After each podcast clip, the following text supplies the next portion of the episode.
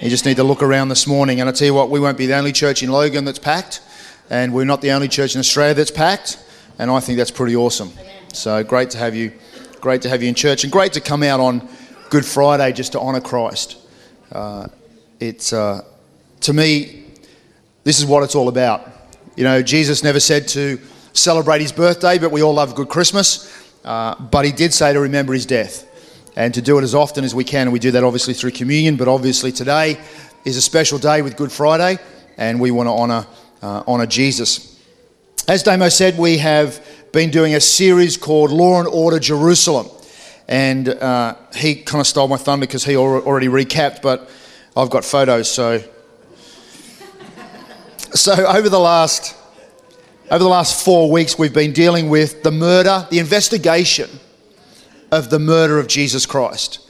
And the first Sunday, uh, I treated the church like a jury, and I was the prosecution, and we addressed, uh, we addressed the church from a lawyer perspective and uh, made a charge against Herod and Pilate, which might have been pirate, uh, Pilate, and the Roman Empire and an angry Jewish mob. That was the charge. The next week, we actually looked at Jesus on the great white throne. Uh, if we go and we would, was dressed as a judge, uh, because if you know Jesus as your Savior, you'll never know Him as your judge. But if you don't know Him as your, as your Savior, you will meet Him at the great white throne of judgment. And so, continuing the court theme, we looked at the great white throne of Jesus.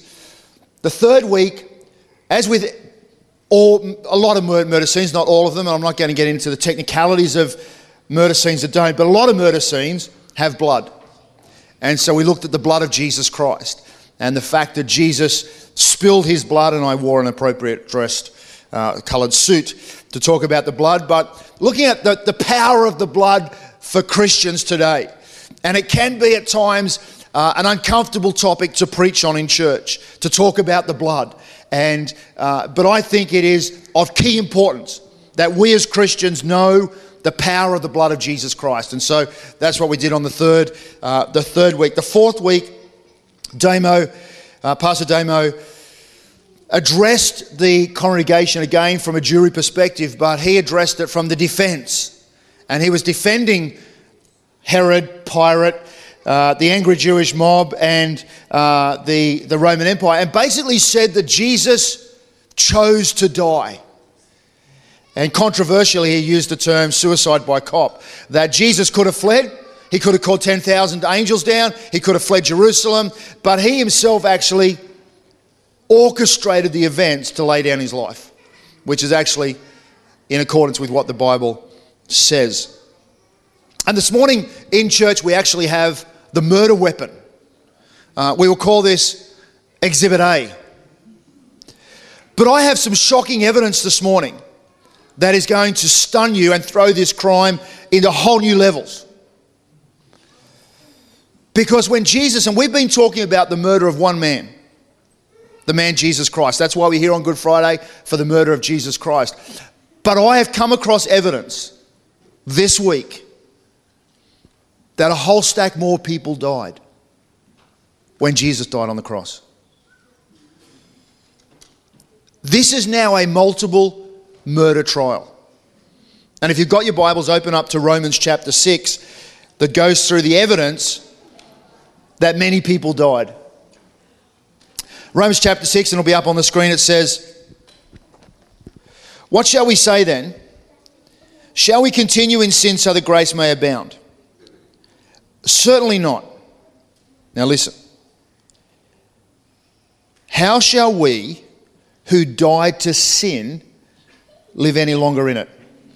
Now let me tell you something. Dead people don't sin. I don't have any of my grandparents. All my grandparents are dead.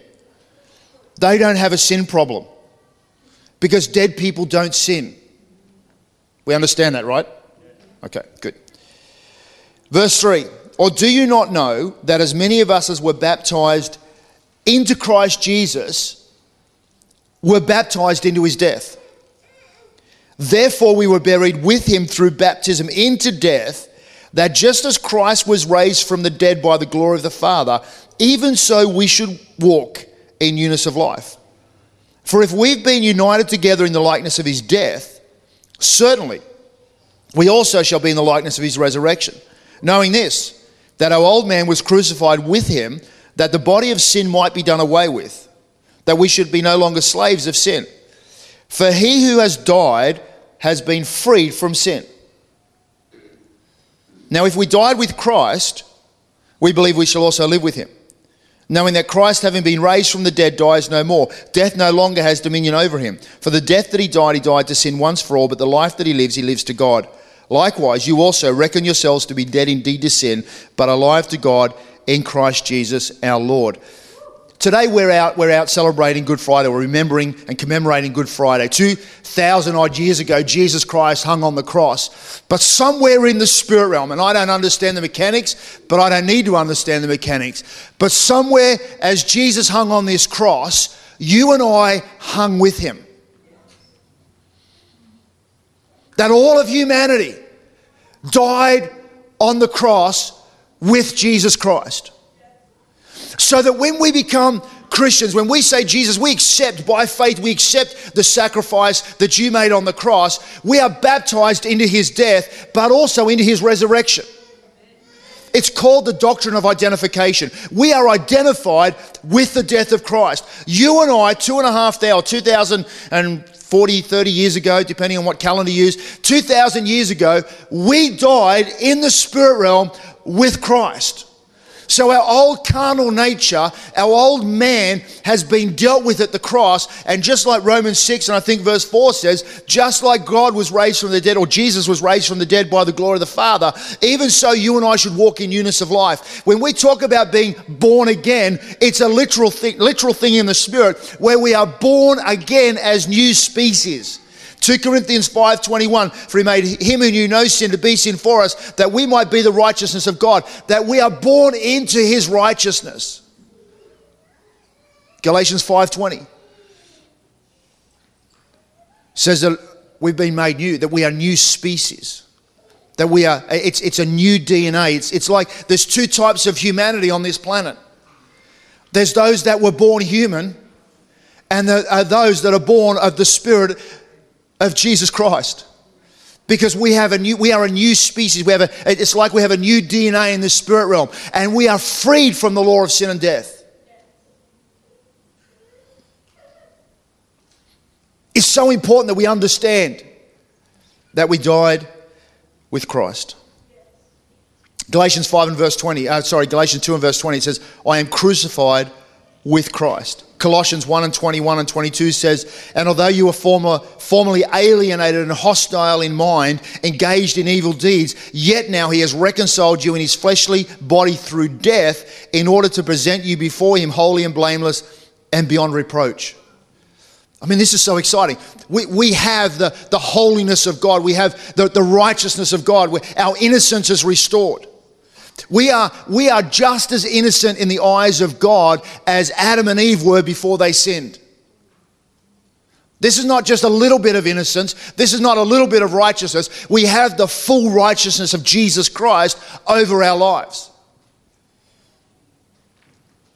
But I want to pick up a little bit from Pastor Damien, Damien's preach on Friday, on last Sunday, where he talked about the fact that Jesus Christ laid down his life that he chose to die, that it wasn't some cosmic accident that somehow God Himself found Himself born of a virgin in a manger, uh, growing up in a carpenter's house. This was not a, a coincidence, but it was a, a divine design to rescue you and I from a lost eternity. So, what was the motive? Melanie, I, and Laura like watching Law and Order. We watched a couple last night, which was just for research, and uh, they always they always talk about motive. What is the motive of the crime? I kind of I don't really understand that because to, to me, the crime's done. What do you need to know the motive for? But then you have a look at the cross of Jesus Christ, and the motive means everything.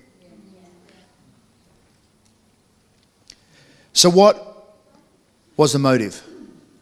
Well, in Romans 5 and verse 8, it says, But God demonstrates his own love towards us in that while we were yet sinners, Christ died for us.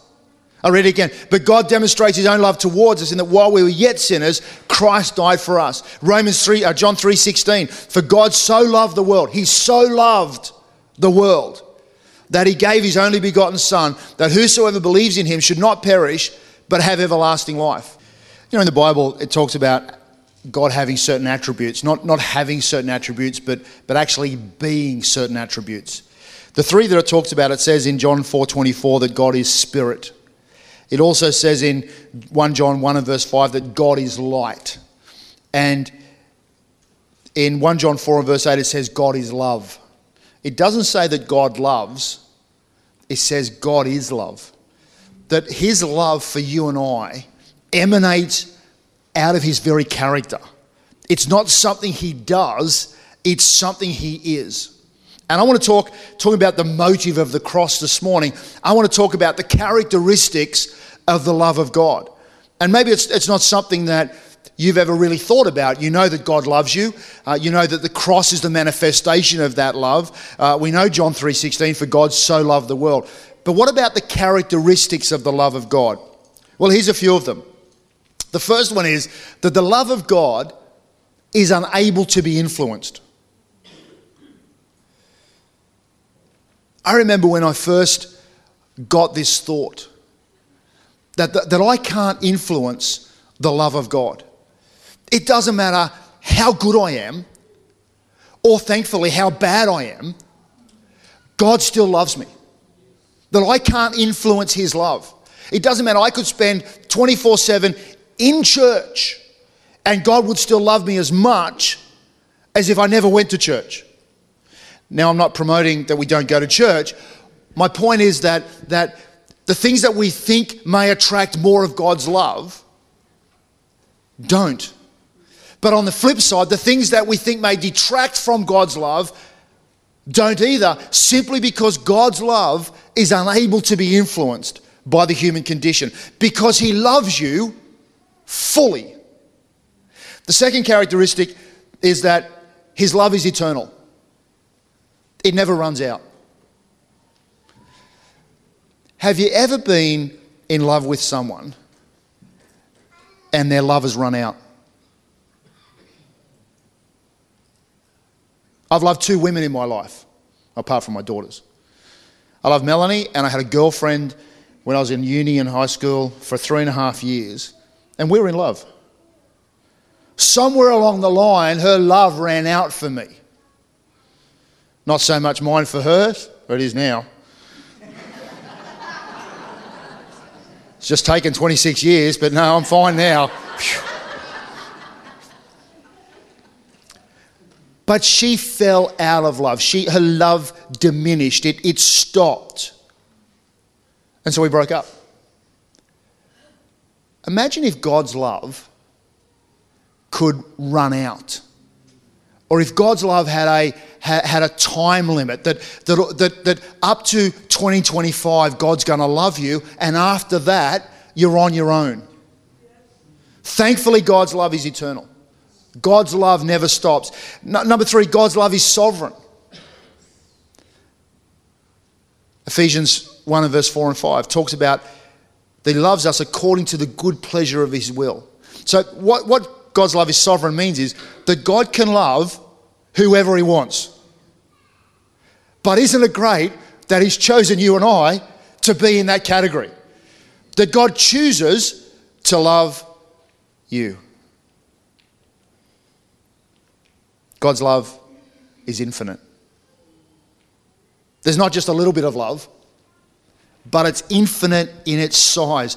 In Ephesians 2 and verse 4, it says, But God who is so rich in mercy because of his great love with which he loved us. And the, the preceding verses, uh, the preceding three verses to Ephesians uh, 2 and verse 4, the preceding three verses are all about how we're wretched sinners, that we're, we're, we're spiraling on a downward trend, that we're fulfilling the lust of the flesh. Uh, I mean, the first three verses of Ephesians 2, I mean, it's just a mess. Humanity's just a mess.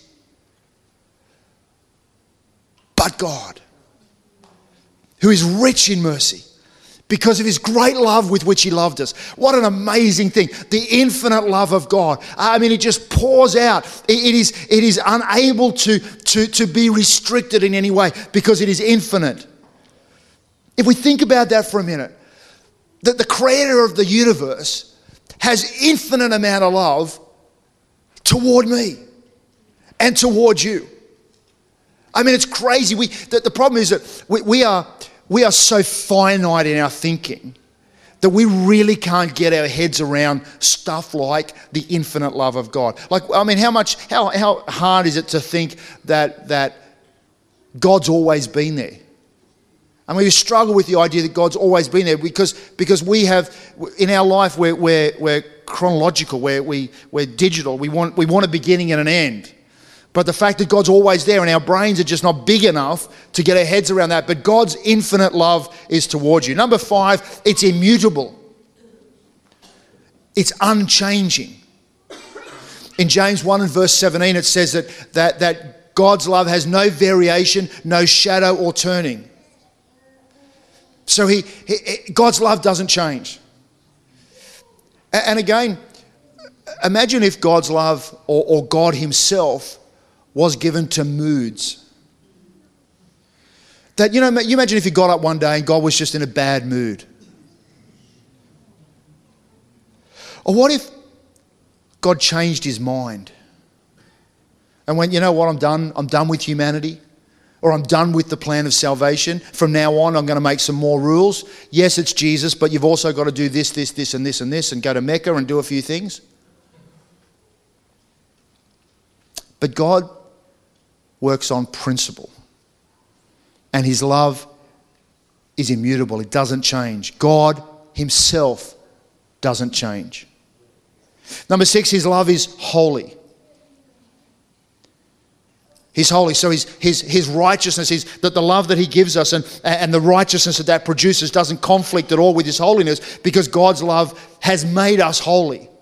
We know that sin separates, according to Isaiah. And so we were separated from the love of God. But the love of God put Jesus on the cross so that now his holy love has caused us to have holiness and righteousness such that we can engage with the love of God and his holiness. Number seven is his love is gracious.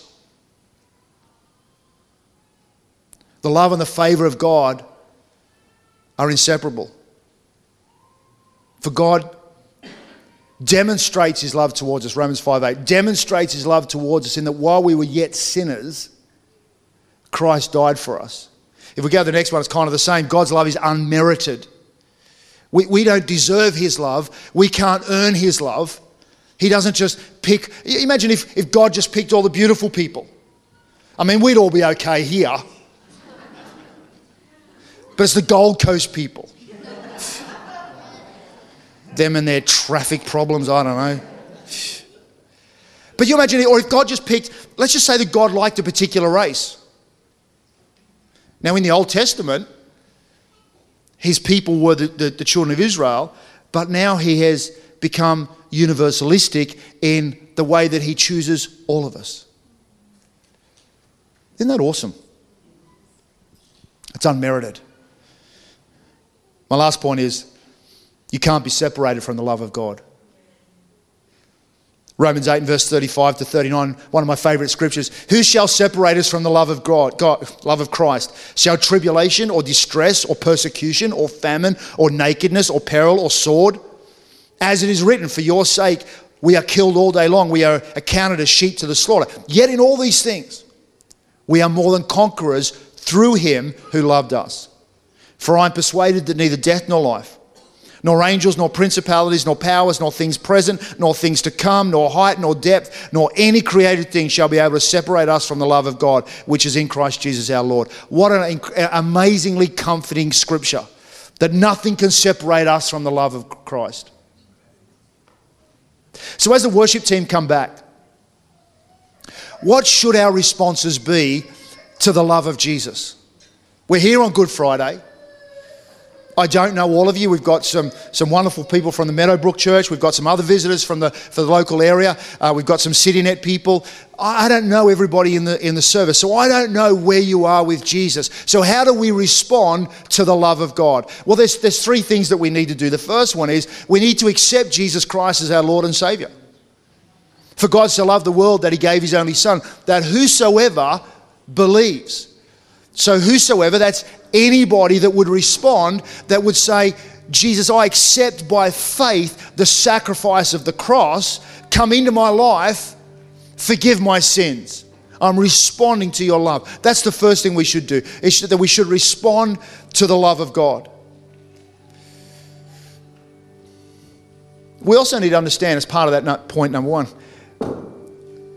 there's a hell to escape from. Je- Jesus died as a salvation plan, as a rescue plan from a lost eternity. I, I love that video clip that describes hell as the greatest horror. It is the greatest horror, and Jesus made a way of escape. The second thing that we're to do in response to Christ is to, love a sanctif- uh, to live a sanctified life. That even as Christ was raised from the dead by the glory of the Father, we should walk in newness of life. That our life changes because of the cross of Jesus Christ. That we were living a certain way, but now because of Jesus and his sanctification, we now live a different way. And the third response is that we should become passionate evangelists. We should be telling our family and our friends, our next door neighbor, the person we buy our petrol from, the Woolworths checkout chick, anybody that will listen, we should be saying, hey, you must be born again. Now, don't do it in the weird way because then it just comes across and it builds a wall and people don't want to do because we're weird Christians. So you don't want to do it in the weird way but to be passionate about souls, to be passionate about the lost, to understand and have some revelation that hell is horrendous and that Jesus' love has provided a way of escape, that we would tell people about the love of God and invite them to church, invite them in a relationship with Jesus Christ. That's what it's about. You know, I, as we come into the Easter weekend, I saw a news story the other day that said that they're, they're believing for a fatality free Good Friday. It always grieves me when we do Christmas, Easter, long weekends, how many people die on our roads. And then I always think, and how many people have just slipped into a lost eternity because death has come as a surprise. For so many people, death comes as a surprise. So, as every head's bowed, every eye's closed, I want to give opportunity this morning for you to accept Jesus Christ as your Lord and Savior. And you, you may already be a Christian, and that's fantastic and, and that's awesome. But I want to give people that don't know Jesus an opportunity right now to raise their hand and say, Peter, would you pray for me? And we're going to pray for you. We're not going to bring you out the front. We're just going to pray the sinner's prayer and ask Jesus to come into your life in response to his love towards you. Is there anybody this morning that would raise their hand and say, Peter, pray for me? I need Jesus, my Lord and Savior, today. The reality is, church, don't go out of this place if you don't know Jesus. If you know Jesus, fantastic. We go out with great confidence. But if you don't know Jesus, this is so important. Please do not leave this place without accepting Jesus Christ as your Lord and Savior. Is there anybody this morning that would raise their hand and say, Peter, pray for me? I need Jesus in my life today. I need to respond to his love. Thank you. Thank you. Is there anybody else this morning? Today, today, let me tell you, your eternal destinies are changing right now. That response means the world. Church, I'd like everyone to stand, and we're going to say this in this prayer. I want you to stand as a mark of honor this morning to honor the cross. And I want everybody to say this prayer, particularly the two people at the back. But, but I want everybody to say this prayer uh, after me this morning, just inviting Jesus into our lives. Dear Lord Jesus, I acknowledge the work of the cross. And I thank you for your love for me.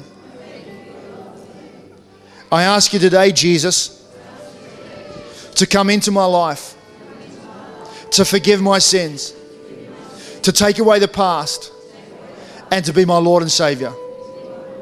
I commit today, Jesus, to following you all the days of my life. In Jesus' name, amen.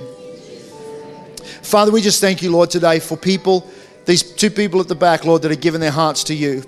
Father, I thank you, Lord, that right now, according to your word, there's a celebration in heaven. Father, I thank you right now. Eternal destinies have just been changed. And so, Father, I ask you, Lord, right now to pour out your peace, your love, and your mercy and grace over both these people. God, that they would know you and the power of your resurrection. Father, we thank you today in Jesus' name. Amen. Well, thank you for coming to church today. We're going to finish off with a praise song and uh, encourage you to come back for Resurrection Sunday.